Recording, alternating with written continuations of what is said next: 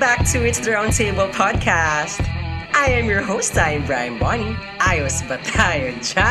This podcast is your perfect partner balancing work and life one episode at a time. Join me as we navigate adulting.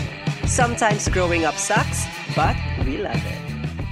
Hey, to another episode of It's Roundtable podcast. Hi, Katables. I know for sure that the loyal Katables out there know that I am the breadwinner of my family. And I'm a happy breadwinner. And I'm proud that I'm a breadwinner. And I am proud also that I'm a happy and confident bread winner. That's why I really wanted to share these episodes and share the secrets of a happy bread winner. Based from our research, men and women have different perspective or have different results on being a breadwinner. They say that men who is a breadwinner that took financial responsibility in their marriages, their psychological well-being and health declined. While being a female breadwinner, there are so many unfair social expectations.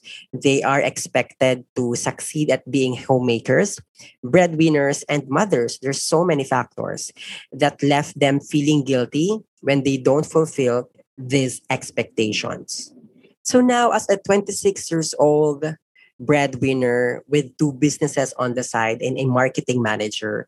I guess I'm proud and confident to share the secrets of being a happy breadwinner. Number one, of course, work life balance. This has always been my solution when I'm feeling pressured, when I'm feeling overwhelmed with all the responsibilities that I have. You have to make boundaries between you, your siblings, your family, your parents. I know na we love them so much, hindi na mawawala yon, but keeping a safe and healthy boundaries won't hurt anyone. Three, make family friends if your family is so dependent on you, make a family friends. This is my word, family friends. A friends that you can count on as a family so that you have another set of family where you can really share stories, where you can really relate to. I'm not saying that you can't relate to your own family, but having friends on your side na same age kayo, na same kayo ng struggle, it would really be a big help.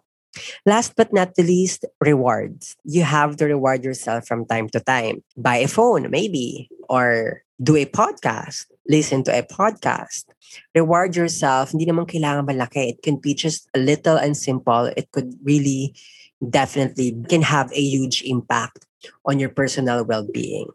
So there, Katables, I hope you learned a thing or two. Again, I'm your host, I'm Brian Bonnie. Bye!